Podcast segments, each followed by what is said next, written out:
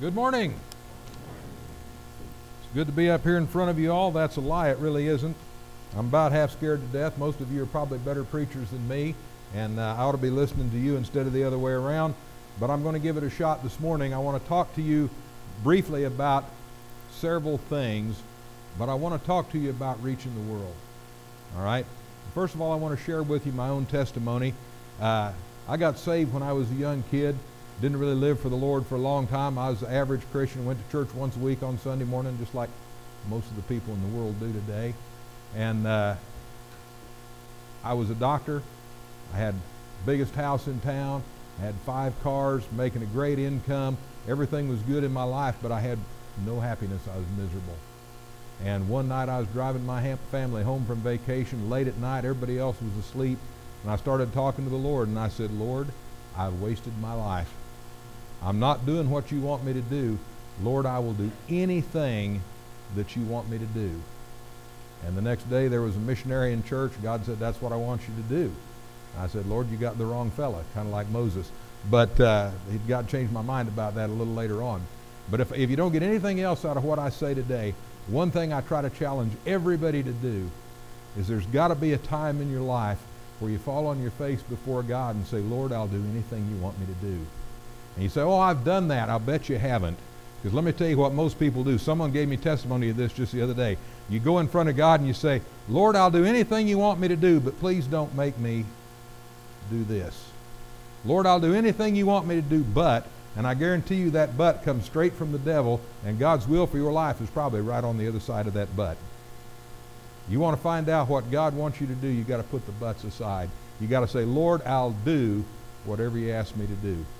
So that that's my testimony, and uh, I'll tell you what, it's it's been a wild ride, but I have never for a minute regretted what I've done for the Lord. And I'll tell you the truth, a lot of people feel sorry for me. Oh, you're living in rugged places and doing rough things. Man, I'm having the most fun I ever had in my life. Uh, God will put you, if you really yield yourself to Him, He'll put you in something you're going to enjoy while you're doing it. I don't see very many true saints of the Lord that are miserable while they're doing it. And you look back at the great missionaries of, of past time, oh, they suffered so much. They weren't miserable, they were happy doing what they do. So turn it over to the Lord. That's, uh, that's a testimony, not a sermon, but I can stop right there and give an altar call. I'm not going to. All right, Matthew chapter 5 and verse 13 familiar verse of Scripture. Boy, you probably have this one memorized, or at least you understand it and know about it. And I'm, I'm not going to share anything earth shattering with you this morning. What I want to do is just kind of share an illustration, something to make you think, something that we can hide in the back of your mind and carry with you always. Maybe it'll change your life just ever so slightly. Matthew chapter 5 and verse 13 Ye are the salt of the earth, but if the salt hath lost his savor, wherewith it shall it be salted? It is thenceforth good for nothing but to be cast out and to be trodden under foot of men. Ye are the light of the world. A city that is set on a hill cannot be hid. And that's our text verse. Ye are the light of the world. A city set on a hill cannot be hid. Neither do men light a candle and put it under a bushel, but on a candlestick, and it giveth light unto all that are in the house. Let your light so shine before men that they may see your good works and glorify your Father which is in heaven. Let's pray. Father, thank you for this passage of Scripture. Thank you for this illustration. Lord, I just pray that you'd give me the words to say. Lord, I pray if there's one here without Christ, you'd change that today. And I pray, Lord, if there's one that's not letting their light shine, that you'd change that. Work in our hearts as you would. In Jesus' name, amen. How many of you, when you were a little kid, sung that little song, This Little Light of Mine, I'm going to let it shine? shine all over Menomonee Falls. Did you do that? Or where, whatever it may be. And you, you run around this little light of mine, and we love that little song, Hide it under a bushel, no. Don't let Satan put it out. You know what? We are designed to be the light of the world. When God saved you, He saved you for a purpose. If He didn't save you for a purpose, He'd have just took you home. You'd have died right away when you got saved. It would have been a lot more merciful that way anyway. Nothing in this world compares to what's up there. But you know what? We have a purpose in being here, and our life is to glorify God. Look with me. Keep yourself there in uh, Matthew, but turn over to Ephesians chapter 2. Again, nothing earth shattering. You probably all have this memorized. Ephesians chapter 2, verse 8. For by grace are you saved through faith, and that not of yourselves, it is the gift of God, not of works, lest any man should boast. Boy, do we love that passage of Scripture. It's not of works. We don't have to work for it. I remember just recently we were over in Zambia. Everybody in Zambia will tell you they're saved. You say, How did you get saved? I got saved by the grace of the Lord Jesus Christ. What do you have to do to be sure you go to heaven? And they got a list. And baptized, go to church, do good things, them down. They're trusting in their works. It's not by works. You're not saved by works. You look at the words there, you're saved by grace, through faith. But we always leave off verse 10. It says, For we are his workmanship created in Christ Jesus unto good works. You know that means that uh, we're saved by grace through faith, but we're supposed to have some good works too. Good works isn't enough, though. A lot of people think, well, medical missions, that's good works. We go out and show people our, our good faith, and they just come, come to the Lord by droves. That's called lifestyle evangelism. Doesn't work. Uh, Muslims do good works. Roman Catholics do good works. Jehovah's False Witnesses do good works. All kinds of people do good works. Hindus do good works, but they're not getting people to Christ. They're not getting people to heaven by doing good works. People get there by being saved by the Lord Jesus Christ. What we do with medicine is we simply, we're the bait to get them in so that they can hear a presentation of the gospel one on one, face to face. I can tell you more about that if you're interested. And if you haven't been on a mission trip ever, you ought to come with me. That's the end of my commercial. Uh, but you know what? Our good works only glorify God if we are identified with Him. And it isn't enough just to put something, I love Jesus, on your Facebook page or something. Uh, you have to live a life that identifies with the Lord Jesus Christ. You ever heard the story about the lady that was on her way to work and she's going along and she comes to a stoplight and it starts to turn yellow and boy, she just mashes the gas pedal, goes right on through it, you know. She comes to the next light and it starts to turn yellow and she's going to do the same thing, but the car in front of her stops. Oh, she's mad. She's honking. As soon as the light changes, she pulls out, zips around that guy, and goes on down to the next light. And uh, right away, someone else stops in front of her. She honks the horn again and zips around him. And then a police car comes out and pulls her over. And the policeman, man, he cuffs her right away, stuffs her in the back of the car, and hauls her to the station. And so she's sitting there in the little room, cuffed to the table, you know, and policeman comes in. She says, Well, this kind of serious just for you know running through a yellow light, isn't it? And he said, well, said you're uh, we're actually here on suspicion of car theft. And she said, what? He said, well, you see, I was following you, and as I was following you, I noticed that you've got a Jesus fish on one side of your bumper, and you've got a thing that says "Follow me to Sunday school" on the other side. And I, I saw how you were acting. And I just assumed you had to have stole the car.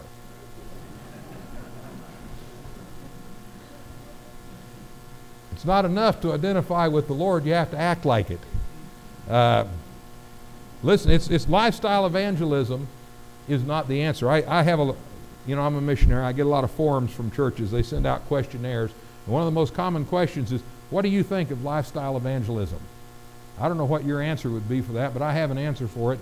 And my answer is that lifestyle without evangelism falls far short of the Great Commission Evangelism without lifestyle is hypocrisy. And that's the truth. How many of you ever heard someone say, Oh, if you're ashamed of the Lord Jesus, he'll be ashamed of you? You ever hear that? Heard it all my life, right? Is anybody really ashamed of the Lord Jesus Christ that's saved? No. If you're saved, you're not going to be ashamed of Jesus. You know what you're ashamed of? You're ashamed of yourself. You don't want to tell people about Jesus because you know they'll say, Well, look at you. You look like telling me about Jesus. I know how you live. I've seen what you do. That's why we're ashamed to tell people about Jesus.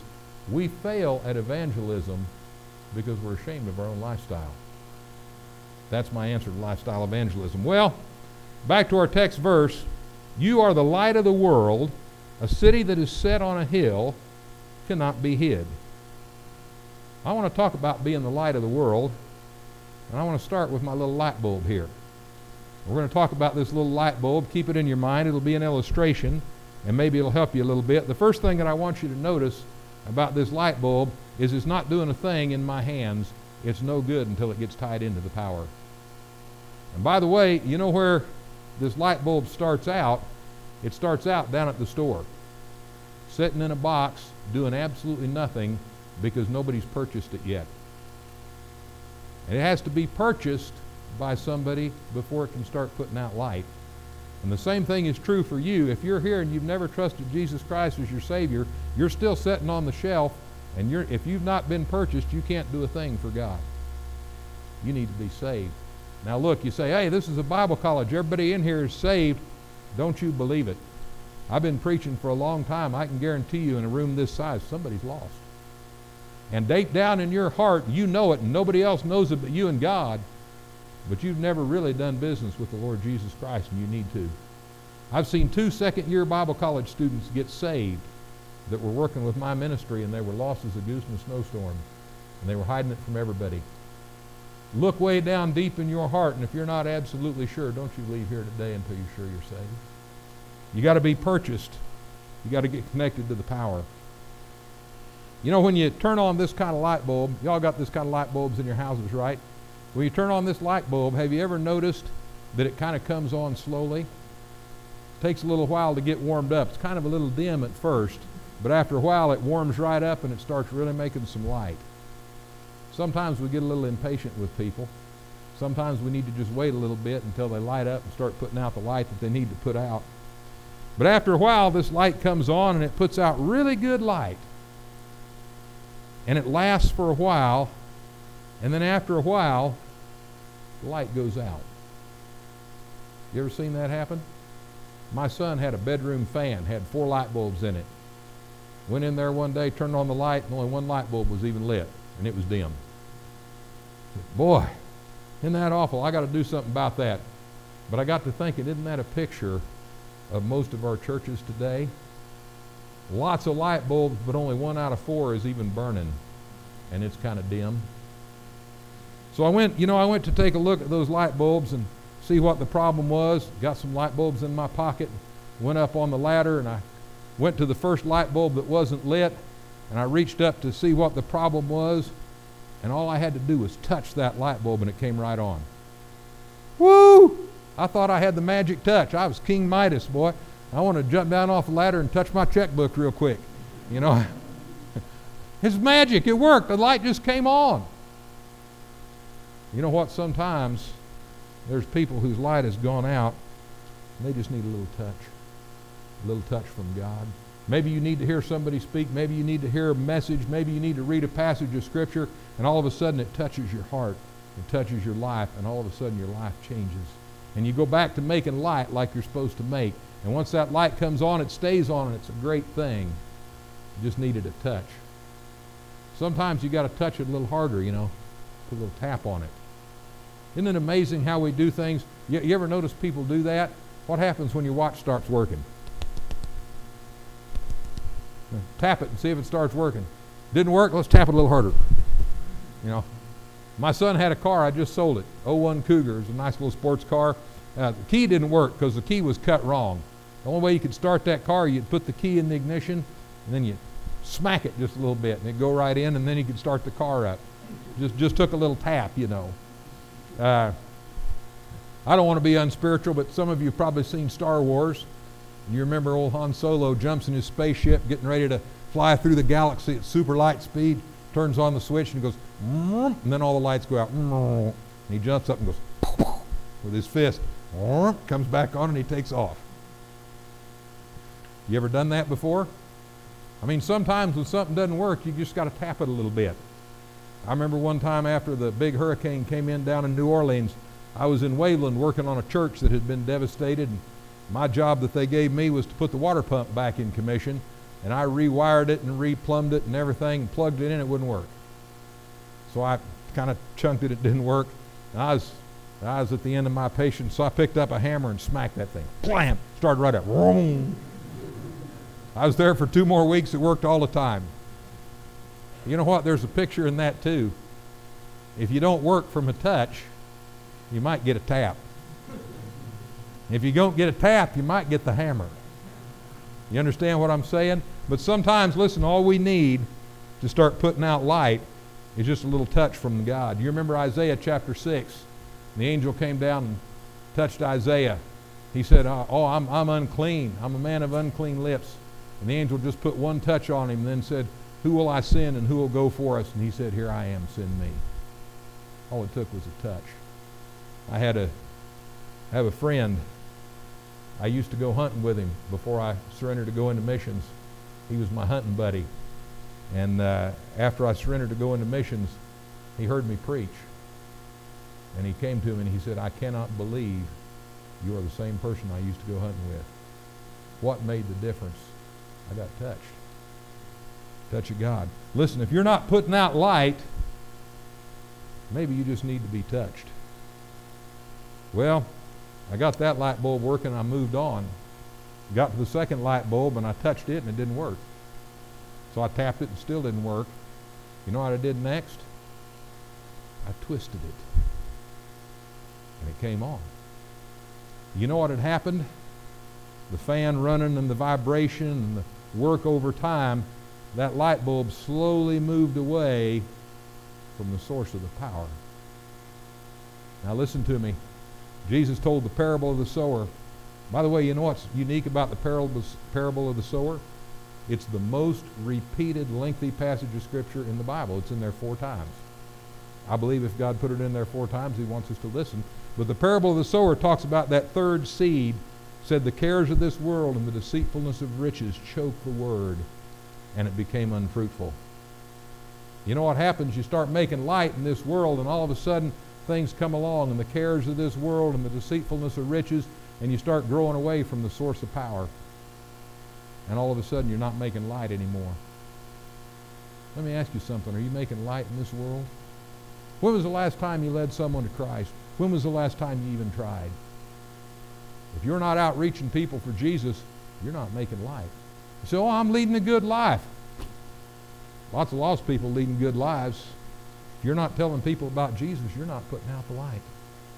And you know what it says about that third seed? It says it didn't produce any fruit. And then it talks about that fourth seed, the only fruitful seed in the parable of the sower. And you know what it says? It says it brought forth fruit 30, 60, 100 fold. Now let me ask you something. If you continue your life just like you are, will 30 people trust Christ because of you? Will 60 people trust Christ because of you? Or 100 people? They did a poll. Scared me to death when I read this. They did a poll of people sitting in our churches. Said, how many people have you led to the Lord in the past year? Average number, zero. How many people have you led to the Lord in your life? Average number, zero. It gets scarier. The third question, how many people do you expect to lead to the Lord in your lifetime? Average number, zero. 30, 60, 100 fold. You say, I led someone to the Lord once. If you were a farmer and every grain of corn that you planted brought forth one grain of corn, how successful would you be? But what if every grain of corn brought forth a hundred? And all of them got planted back and brought forth a hundred more. There's seven billion people in this world. Most of them have never heard the gospel. A third of them, as Pastor Gilmore said, have never even heard the name of Jesus. Way more than a third have never had anything close to an understanding of the gospel of Jesus Christ. And we have a command to reach them. Seven billion people. Anybody have any idea what a billion is? I heard this, I can't guarantee it's right, but someone told me what a billion is. It's like this. You ever go up to a railroad crossing and there's a fast moving train coming across in front of you, and just to kill the time while you're waiting there at the railroad tracks, you count the rail cars. One, two, three, four, five, six. Moving fast, just as fast as you can count. If you counted at that speed, 24 hours a day, seven days a week, 365 days a year, it would take you 37 years to count 1 billion. And there's 7 billion people in the world. And every time your watch ticks, three of them die without Christ and go to hell for all eternity. That ought to be a sobering thought. We need to start making some light. We need to get back close to God. We need to screw our bulb back into the socket to get back to the power. How do you do that, by the way? Get back in your Bible. Get back in church. Get back to serving God. You know, there's no better way to get power than service. Get back to doing something for God. Serving God is addictive. And what a thing to be addicted to. Get back close to God. Let the power of God flow through you so that His light can shine and reach some people. You've let the cares of this world screw you out of the socket. Well, gets worse. Went to the third light bulb. And the third light bulb looked really good. Shiny and white, looked just like a light bulb should look. Ought to be a good bulb. So I tapped it and it didn't work. And I thumped it and it still didn't work. So I screwed it in a little tighter and it still didn't work. I said, man, something's wrong with this light bulb. I'm just going to have to take this light bulb out and replace it. But I got to thinking, what's wrong with that light bulb? Why isn't it working? Well, it's getting power. The power's going into it, but it's got a problem. You see what the problem is, is something's wrong with what's inside of this light bulb. You say, well, must be that all the good stuff leaked out. You know, when this light bulb's made, it's filled with good stuff, mercury vapor and uh, argon gas and all kinds of things like that. You think all the good stuff must have leaked out. But you know what? The good stuff can't leak out because it's sealed. You look at this light bulb, it's got a big old seal right there. You know what's cool about that seal? It's a hundred times thicker than the rest of the glass in the light bulb. If I throw this light bulb down and smash it all up with a hammer, the only thing still going to be recognizable is the seal. Because all the good stuff is still in there. So what happens? Why does the light bulb quit working? Well, you see, when that good stuff is put in there, they put a vacuum on this bulb and they suck out everything else. And what happens to make this light bulb quit working is the world leaks back in. And all of a sudden, the good stuff isn't in there alone anymore, and it doesn't work when the world is in there with it. And you know what? That's the definition of being filled with the Holy Spirit. Sometimes people say, Oh, Lord, fill me with your Spirit. And what they think they're asking for is more of the Holy Spirit. You don't need more of the Holy Spirit. You got all the Holy Spirit you needed when you got saved. What you need to do is get the rest of the stuff out of there. What you need to do is get the world out so the Holy Spirit can work. You want that dead light bulb to work, you don't need to put more good stuff inside. You just need to put it on a vacuum pump and suck all the bad stuff out of there. If you're not shining your light for the Lord Jesus Christ, you better look around and see how much of the world you let seep in. If there's something that's more important to you than seeing people get saved, if there's something more important to you than getting the Word of God out to seven billion people that are going to die and go to hell without Christ, you've let some of the world seep in. And you need to hook up to the eternal vacuum pump and get yourself evacuated from the world. Then you can be filled with the Holy Spirit, and then your light can work. Interestingly enough, we started with the verse 13 said, Ye are the salt of the earth. But if salt hath lost his savor, wherewith shall it be salted? It is therefore good for nothing, but to be cast out and trodden under foot of men. Now, if you've ever had any chemistry class, you know that salt is a kind of an indelible substance. Salt is salt, and salt will be salt forever and always, and you can't really change it into anything else. So, how does salt lose its savor? Well, there's only one way it gets contaminated. The salt is still salt, it'll always be salt. But when you throw something else into it and it becomes contaminated, then it loses its savor. Exactly the same with us. You got the Holy Spirit in you. As long as there's no contamination, you're going to shine like a bright light. But once it gets contaminated, it doesn't work anymore. Well, one more kind of bulb I want to mention to you because it's the saddest story of all. You see, if you take that bulb that's contaminated and you leave it connected to the power, something bad happens. All that power that's supposed to be going into making light that shines for the world is going to stop making light and it's going to start making heat.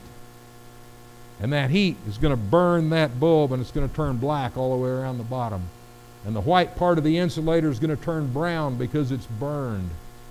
And that thing is going to weld itself into the socket of the fixture so tightly that you can't get it out. And you try to remove it, take it somewhere else, and it just breaks apart in your hands. And sometimes it even destroys the whole light fixture because it's taken the power that's supposed to go into making light and light in the world and turning it into a destructive heat. And that's exactly what happens if you're not serving the Lord and your light goes out, all the power of God that's flowing around you turns into bitterness. And you start destroying the people around you and you start destroying yourself and you look different and you act different and everybody knows things aren't right with your life. You don't even look like a good light bulb anymore. And when you try to go somewhere and change something, you're stuck right there. And that's a mess nobody can fix but God Himself. Well, strife, gossip, destruction all comes from letting the power turn into heat instead of light. Every once in a while, you even see a light bulb so good that when you turn off the lights, it just keeps on glowing. Close with a story, kind of an illustration. The story is told of a young person who got a job in a factory. It was an ungodly factory. Everybody around them cussed, everybody around them drank, terrible place to work. And that young person went in to talk to their pastor. And they said, Pastor, I am in a terrible situation. I, I just work in the most ungodly place I could possibly work. People are cussing, people are drinking, people are committing immorality, and I hate it. What do I do? And the pastor says, Where do you put light bulbs? And that person said, You don't understand. You don't understand what the problems are like. You don't understand the stresses that are on my life. And he says, Where do you put light bulbs? And finally, that young person realized, and they said, You put light bulbs where it's dark. Because then the light can shine where it needs to shine. Listen, God may put you in a dark place, but you're there so that your light can shine to other people. Let your light show shine before men that they may see your good works and glorify your Father which is in heaven. Let me ask you a question very simply. Is your light shining today? How long has it been since the power of God flowed through you to reach out and save a lost soul in this community or in your hometown or anywhere around the world? How long has it been? How much light is flowing through you? When I watch your life, am I going to know that you got the power of God flowing through your life? Or is your light out? Maybe you're here this morning and you just need to be a t- uh, touched just a little bit by the finger of God. All you have to do is say, God, touch my life, and He'll do it. All you have to say is, God, I'll do anything you want me to do, and He'll show you. And I challenge you to do that with no buts attached. Maybe you're here and you've gotten out of touch with God. You're just a little bit screwed out of the socket. You need to get back into your Bible a little more. You need to spend more time on your knees in prayer. You say, oh, I can pray when I'm driving my car. Sure you can. A lot of distractions there. Get on your knees. Get on your face before God. Spend a little more time with Him. Get back in touch with the source of the power. Maybe you're here and you've let a little bit of the world creep in. You just need to get evacuated. Get back to where the Holy Spirit is all in all and the power of God can produce light in your life. Maybe you're burning up with bitterness. Whatever your problem is, you need to get it right because there's a world that needs lights. Maybe you're here today and you've never trusted Christ as your Savior. I look across this crowd. I don't know. I don't know you. But I do know this. Somebody in here is probably lost. And nobody knows it but you and God. And you're sitting there thinking, well, what would happen? What would happen if I got saved today? What would my what would my friends think? What would my teachers think? Let me tell you the truth. If that's you, they already know something's wrong with you. And they would rejoice eternally if you got saved today and so the angels in heaven. If you're not 100% sure that you're saved, don't let pride keep you back. You make sure of it today. Whatever your need is. Let's bow our heads, close our eyes just for a minute. We're going to have a word of prayer. But before we do, I just want to ask you, is your light really shining bright? And I wonder if there's anyone here, you'd say, heads are bowed, eyes are closed. You'd say, you know what? I just realized this morning my light's not burning quite as bright as it should be. And I want to do something about that. I want God to change that today. If that's you, would you just raise a hand up and down? I won't call you out. Amen. Hands everywhere. Praise God for that. Listen, don't let it stay that way. Don't let it stay that way. Father, thank you so much for this illustration you've given us. Thank you for each young person that's here, for the training they're getting. Lord, I just pray that you would turn them into an army that would go out into this lost world and turn it up on its end. Make a difference because of what's going on here today. I ask it in Jesus' name. Amen.